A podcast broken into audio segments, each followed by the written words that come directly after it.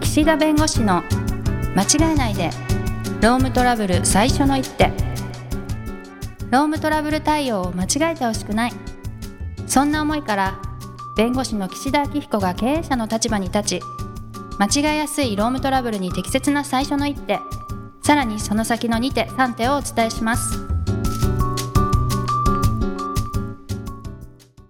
皆さん、こんにちは。弁護士の岸田明彦です。こんにちはナビゲーターのとちおえみです僕ね、小学校の時にね、はい。あ、やめとくわ。 はい。はい。あ の、今日のテーマなんですけど、いいのこのままえいきますいい、いい、いい。はい ややめとく。あのね、なんでやめたんじゃあだろうじゃあどこかで行った記憶があって、うん。だあかー、らちょっとそれ、また帰ってなるのもあれだから、はい。はいはい。わかでんなくなっちゃいますね。うん、はい。そう、そうなんです。何回もやってるんで。うんうんうん。ね一番嫌なのは、こう、同じ話をドヤ感でやるのが一番、なんか恥ずかしいから、しょうがなくない しょうがないけどね。そうそうそう。私もなんかやってます。はい。で、今日のテーマなんですけれども、はい60歳定年の会社さんって、まあ、まだ多くて、あで、はい。実際には60歳から65歳まで、まあ、1年とか半年ごとの期間契約、有期契約を結んで、まあ、65歳まで継続雇用するっていうやり方が、まあ、まあ、一般的な会社さん捉えてる方向なんですね。だけど別に法律は、あの、60歳定年で65歳までその再雇用制度で雇いなさいっていうふうに決め打ちしてるわけじゃなくて、うん定年なくしていいですよとか、はい。 65歳に、おまあ、65歳とかね、定年の年齢を引き上げるのもいいですよとか、いろんなこうプランは一応用意されてんだけど、はい。まあ、皆さんどの会社さんも60歳定年で、えー65歳まで継続再雇用と。で、まあ今、努力義務でこう70歳までの継続雇用とかね、継続雇用措置かというようなものをね、いろいろとこう、えーやりましょうみたいな段階なんだけど、はい。会社さんからね、あの、60歳から65歳まで定年を延ばしたときに、うん。給料ってどうしたらいいですかっていう質問を受けるわけですよ。はい。だって今まで60歳しか正社員っていなかったから、うん。 60歳から65歳の正社員っていうのはこの世に存在しなかったわけ、その会社では。うっんはい。ていうことは、そこって未知の世界なわけですよはい。で、例えばだけど、ろくこれまで60歳定年で、うん。えー60歳からあー例えば業務の内容を変えてね、うん。あの継続再雇用で、まあ、有期雇用をね、まあ、結ぶわけなんですけど、そはのい時に、まあ、給本給とか下がったりするわけ。はい。全く同じ仕事してたらな、同じ権限で同じ仕事をしてたら、それはなんかこう、差別的取り扱いというところで、あの同じしなきゃいけないとかってあるんだけど、業務内容変わったり責任変われば、それは給料変えていいって話なんですよ。うん。基本給とかもね。はい。それって、有期契約って新たな契約を結ぶ場面だから、その話になるんだけど、はい。定年を伸ばすと、正社員としての身分が伸びるわけでしょ、ずっと60歳から65歳まで。はい。じゃあ、勝手に給料を変えていいのかって議論になるわけ。質問なんですけど、うん60歳まで、例えば50歳から60歳になる間にうん、給料下がったりしないんでしたっけ、そういう制度を取ってる会社もある。その場合は別に問題なく60歳以上うんもそうさいう下制度げられるもけともど、とねみたいな。はいはいはい、うんそういうのがない場合ってことです。そう。ではいはいどこかのタイミングでもう昇給しませんという会社さんもあるわけ。はい。こう、こう年功的にずっと上がってきて、基本給はそこで頭打ちです。減ることもないけど。あ減でるそことのも後は、職能とか、その、例えば役職とかによって、給料が付加されるみたいな感じで、はいうんで、55歳になったら役職も解かれて、あの、基本給だけになるとか、あそそこでちょっと減るみたいな。うん、その手当がなくなるっていう感じ手当がでな、くな基るか本給はもう頭打ちで変わらないと。はいはいはい。いう会社さんもあるし、あれば、もうそこの賃金カーブがもう決まってて、うん、この基本給になりますっていうふうに、こう、山形にこうなっててね、最後の方、ちょっと下がってくるみたいな会社さんもあったりするんだけど、はいなんか当然のように、その60歳になったら、基本給を下げていいってわけじゃないことになるわけです、65歳まで。うん、なるほど。うん。はい。新たな契約結ぶわけじゃないから。はい。かといって、60歳から65歳まで、その、正社員だった人もいないわけだから、うん。新たな制度設計なわけです。はい。うん。で、まあちょっとは学問的な話になるんだけど、60歳から65歳の給与設定を新たにすることが不利益変更なんじゃないかと。あー要するに60歳から急に給料下がる制度を設けるわけでしょうん例えば、それってうん不利益先行の議論じゃないのっていう考え方と、はいいやいや、うちの会社はそこについて新たに制度設計するんだから、新たな契約内容を創設する、契約内容の合理性の問題と。変更じゃないってこうとんです、ね。これちょっとね、労働契約法の条文が違うんだけど、労働契約7条の問題なのか、不利益変更の10条の問題なのかっていうの問題があって、うーん。うん。で、私は個人的にはね、いやいや、だって、いないんだから、正社員の60歳から65う歳。ん。うん。でそこ、想定してないわけでしょ、と今まで制度として。うん。であれば、今後65歳まで定年を迎えるまでに、65歳定年になるにあたって、ある意味で安定した雇用っていうものが、まあ、創設されるでしょと。今まで60歳で終了と、その後継続再雇用みたいな。じゃあ65歳まで続くでしょそして、当然、お仕事の内容とかも変わってくるだろうし、まあ、体力の低下もあるだろうから、一定程度そこの全く同じ給料にするわけにいかないよねっていうのもあるわけ。はい。だから、不利益変更というよりも、新たな制度設計をそこでしたんだという、そのご内容の合理性の問題なんじゃないかなと思ってるんです。うん。で、でですよ。でこれ、なんでこんな話したかというと、昔もあったわけ。は55い歳定年だったのが60歳に延長するときに、えー。やっぱりその、あるわけよ。この給料をね、うんうん60。歳まで雇用できるっていう、その、させてもらえるっていうメリットの代わりに、ちはょいっと給料下がりますみたいな。うん。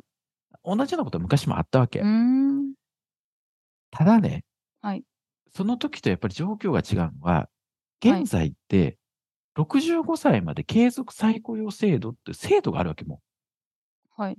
う。うん。だからうん65歳まで、あの、なんか安定して雇ってもらうとかって言ったけど、そもそも論として別に継続再雇用っていうその制度があって、まあ、基本的に何らかの形で65歳までの雇用はあるんじゃないですかっていう。はい。うん。だからその65歳定年になることというか、65歳定年を新たに設けることの、そのメリットとして、労働者側のですよ。その安定した雇用っていうのは別に継続再雇用でもあったからっていうよううなん主張があり得ると、はい。あとやっぱ内容ですよ。内容、契約の。はいやっぱ同一労働同一賃金の話が、やっぱりこう、あって、定年後再雇用の人って有期契約なんで、はい。その定年後再雇用の人の有期契約の時に、そのいわゆる同一労働同一賃金、通常の労働者との待遇差の違いみたいなものが、こう法律でこう規制されてるわけよ。はい。うん。で、それがあるから、その、中身ですよね、契約の中身。要するに、正社員だったら、同じ仕事、同じ業務、全く一緒なのに、例えば給料が6割に減りますと、60歳から61歳でと。うん。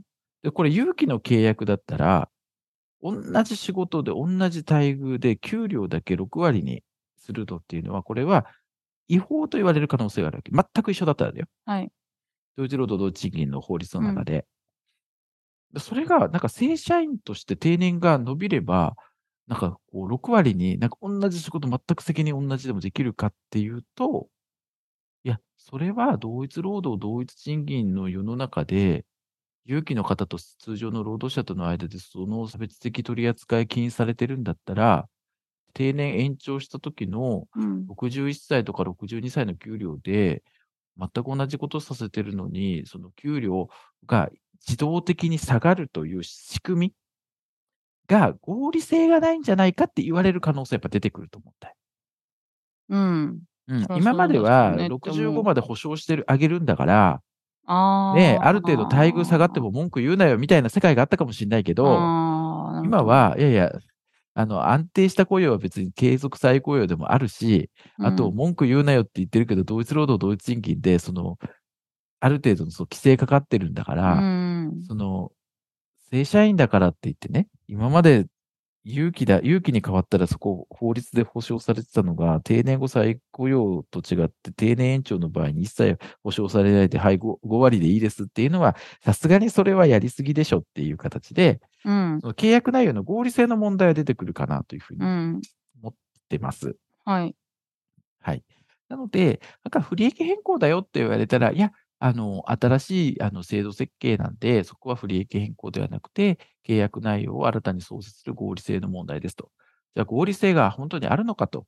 お宅の会社の60歳から65歳までのその賃金カーブっていうのは合理的なのかとうん。言われたら、いや、当然そのやってもらうお仕事のね、レベルとか内容とかも変わってくるし、まあ、一定程度そこはね、給料をこう、同じ給料を維持するってことはできない。ということをお伝えをして、うん。で、当然、あの、そこは、同一労働同一賃金の問題、直接はね、関係しないかもしれないけれども、同一労働同一賃金の問題で、どういう人が定年後再雇用で、どういうお仕事をどういう給料でやってるかとかも含めて、はい。そことの関係で、まあ、あの、内容が合理的なものを作っていくっていうことを、まあ、やっていくんだろうね。うーんうん。はい。結構ね、この、定年後再雇用と定年延長、どっちがいいんですかみたいなこと聞かれることもあるんですけど、あ、気になる気になる。なんでうんわざわざ延長にするのかなと思って聞いてました。そう、はい。そう、そうなの。うん。でもともと、あの、話として、65歳定年が義務化される可能性があるの、今後。うん、なるほど。はい。うんだからもう今はその60歳定年、65歳まで継続雇用だったのが、もう65歳定年が当たり前になりますよっていうは日い。が来る可能性があるんで、ああ、だかはらい。そこを見越してやっぱり60歳から65歳のもう地域制度をもう作っちゃうと、い今なら、まあ、ある。る意味でね、はいあ。の新たな創設なんで、はい。っていう形で、もう今からもう65歳定年にして、で、その方がまあ求人的にもね、65歳まで働けんだみたいな形で、求人上もメリットがあるとはい。いうところもあるんで、なるほあど。の、65歳まで継続雇用でなくて、定年後、定年自体をね、伸ばすみたいなやり方も、うんうんまあ、今考えられてるんですけど、なるほど。あの、あんまりね、そこまで考えてなければ、もう、あの、継続再雇用の方がいいですよ。だって、1年ごとに契約見直せるから、うん。あの、もちろんね、あの、大幅なね、変更はできないにしても、うん一。回一回やっぱり見直せるとか、一回一回その時の状況で契約を提案できるっていう方が、やはり会社としてはね、機動的だし、はい。で、従業員の方も、まあ、ずっとね、その会社さんでお勤めされていれば、まあ、ある程度ご理解いただけるというかね、あの、今から62、63になっていきなり違うところよりは、ちょっとね、あの、希望の通りにならないかもしれないけど、会社のね、事情を組んで、あの、協力してくださる方もいると思はい。う。定年後再雇用は、有期の方が、継続雇用でね、行った方がいい気はしますけど、うんただ、国の方針とかそういうものには逆らえないんで、そのうちね、65歳定年ってことになれば、どっちにしても60歳から65歳までの、あの、賃金制度の問題が出てくるんで、はい。まあでもね、様子見た方がいいと思いますよ。今ね、いろんうなん裁判例出てるから、60歳、65歳までの有期の方の基本給のあり方とか、はい。だからある程度そういうものを参考にして、あうあ、んじゃあやっぱりこういう要素を加味して、これぐらいのレベル感で賃金制度を作っていった方がいいんだろうな、みたいなことが多分分かってくると思うんですよ。いろいろ裁判例が出てくると。はい。そしたらね、あの、まあまあ裁判例にも沿った形で、一定程度こう、あの、制度を作ってるっていうことで。ねまあ、でもね、会社、あの、従業員からしたら、いやいや、定年がそのまま延長してね、正社員だったらいろいろさせられるでしょと。はい。 60歳から65歳までいろいろさせられるのに、うんうん。なんか基本給だけなんか徐々に下がっていくっていうのおかしいでしょみたいなのはあり得る話だね。うんすよねうんうん。だって正社員のままなんだから。有期のはい方だったらこの仕事を、あの例えば移動なしでこの仕事やってくださいね。だから給料は、えー6割になりますよとかって説明があるから、まあしょうがないから6割でみたいはいはいはい。な。正社員だったらね、いろいろ正社員の就業規則の適用があるから、うん。うん。いろいろやらされてるのにね、給料だけみ確かたいになことあるんで、だからそはれいちょっとね、結構ね、微妙な問題は、微妙なう問ん、題なだなるほっど。はい。ていうご相談をよく受けるので、はい。はい、っていうところですね。ほら、はい最初ね、無駄話してないから、ちょっと時間余っちゃう ね。あ、そうだ。やっぱやめたってなったから。はいそうそう。あれでだって3分続いてたらいつもみたいに。はい もう今はいは、あの最後、あわわわわわってなって、あ待ってなくて、でもちょうどいいんじゃないですか、逆に。あ無駄話がいらないみたいな。 いやいや、時間的には。まあまあそうですね。そうですよね。はまあいち。ょっと定年後再雇用のところもね、あの、はい裁判例がいろいろ出てるところで、今、あの、まあ、ちょっとこのね、あの、実際に、あの、放送されてる時にどうかわかんないですけど、まあ、最高裁からこう差し戻しになってるうー案件もあったりするので、はい。ちょっとそのあたりのね、状況もまたご報告できればなというふうに思います。はい。はい。ということで時間になりましたので、今日はこの辺にしたいと思います。ありがとうございました。ありがとうございました。今回も番組をお聞きいただきありがとうございました。ロームトラブルでお困りの方は、ロームネットで検索していただき、柿椿経営法律事務所のホームページよりお問い合わせください。